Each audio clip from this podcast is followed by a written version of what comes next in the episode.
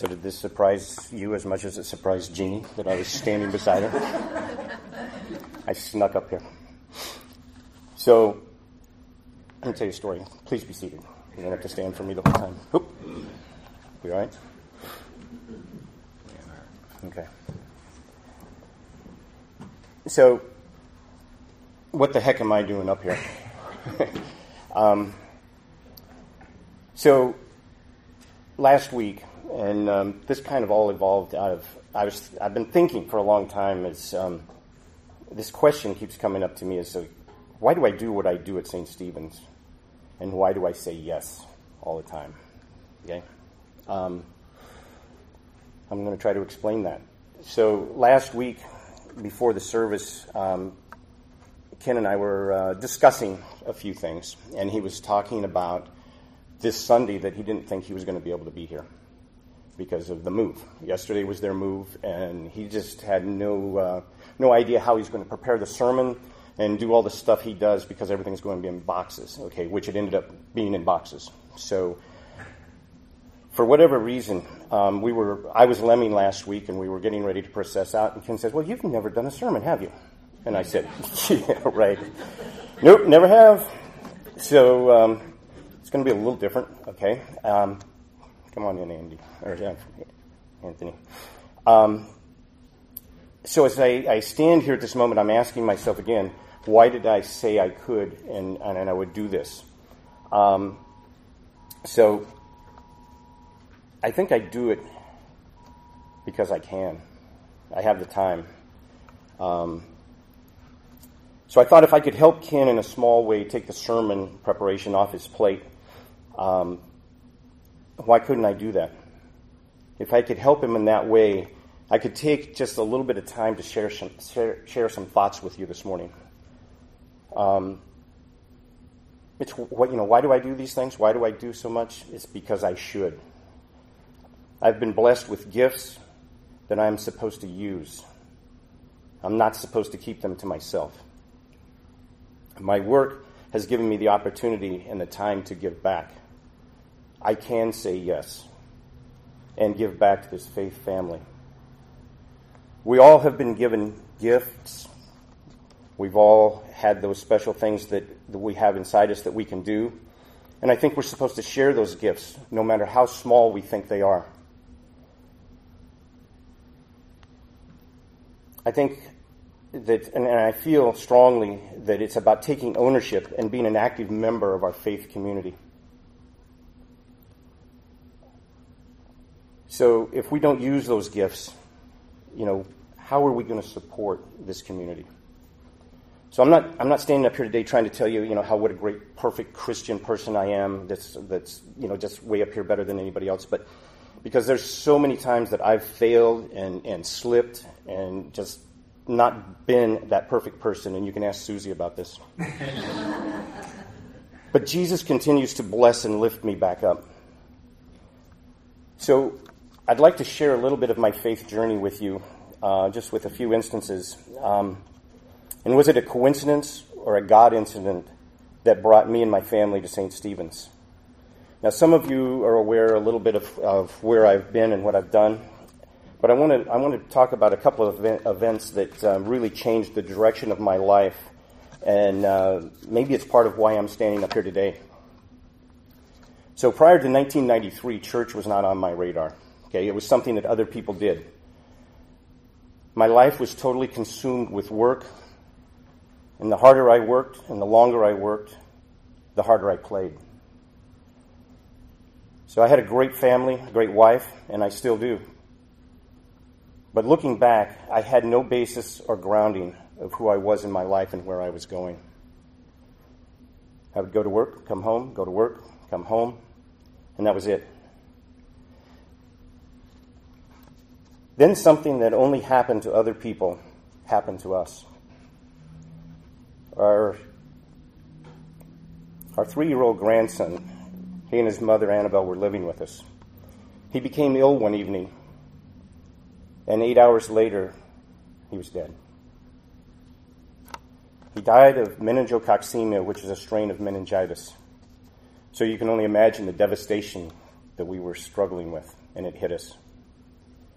So we knew a few members in this congregation and in this community, but we never attended church because that's not what we did. When we were struggling as a family and this community didn't know who we were or what we were about, they reached out emotionally and they gave us that support that physical support that we needed. So Susie began to attend some services a little bit once in a while. And I didn't. But then eventually, I started to attend an occasional service, and um, it was only when it fit my schedule because you know I was busy. I had to work. So eventually, that happened. I started coming a little bit. So the second event was in 1996, shortly after we hired Jan Meikle.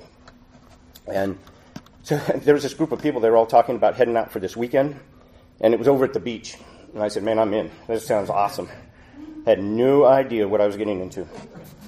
Um, I even talked Susie into going. I mean, she says that I talked her into going, but I think she was going anyway. But anyway, so that, that weekend was Crucial. And there were 11 of us from St. Stephen's that experienced that time together, and I know that each one of us came away with something different, something that that weekend touched them. But what I found that weekend was unconditional love. So there was a, a point in that, that weekend that um, Brian Nordwick was our, our spiritual advisor, Canon, Canon Brian. And I, I had this feeling uh, it wasn't I was sick or anything, but I had just a lot of, you know, a few questions, but I had this knot in my chest. And it wasn't a pain, it wasn't like I was having a heart attack or anything. Um, but I, I told Brian I had this tightness in my chest, and he just looked at me and smiled. He was just smiling at me, and I went, you know, what's this all about? And he said, it's God tugging at your heart. I'll never, never forget those words. So I went back to work the next week, and um, it may have had something to do with it. I was three feet off the ground and um, just kind of floating as I was singing songs and walking. Um, my boss told me that I looked different. So he and I had worked together for several years, and we are kind of on that same page of work, work, work, work. Anyway, so I told him that I was going to need Sundays off from now on as much as I could. And he said, okay. I went, really? it was that easy. I figured I was going to have to fight a little bit, but, that, but he agreed. So as a general rule, that's what I've done just about every weekend since 1996. Was it a, coincidence or a God instant? So, experiencing how God's grace and blessings have helped me guide, guide my life to be better and to help it pass love, pass love on to others, it's truly amazing. The community has been the rock that has given me the support that I have grown in, as I've grown in my faith journey. Why would I not say yes to giving back? In this crazy, dangerous, and hectic world, what we, uh, the, the world we live in today, it is so powerful to have a solid rock to give us the support and the strength needed to face the challenges we come up against in our daily lives. Everyone has an extremely full life, a full schedule with work and family and trying to balance everything. I think sometimes it becomes easier to take church off our plates and uh, it doesn't become a priority. Maybe experiencing that solid rock supporting us can make today's struggles easier to cope with. St. Stephen's is in a very solid position right now. It's a very solid rock at this time. But everyone is going to have to work together to keep it that way. The past 14 years have been a fantastic journey that has brought us to where we are today, together as a faith family. St. Stephen's has become the model of how a faith family grows together. Now, as we begin this new journey together, we must all share in our gifts of time, talent, and treasure, no matter how large or small. There will be many tasks that will be required for us to step up and make sure that they are handled the way they've been handled for the last 14 years. We're in this together because we are St. Stephen's.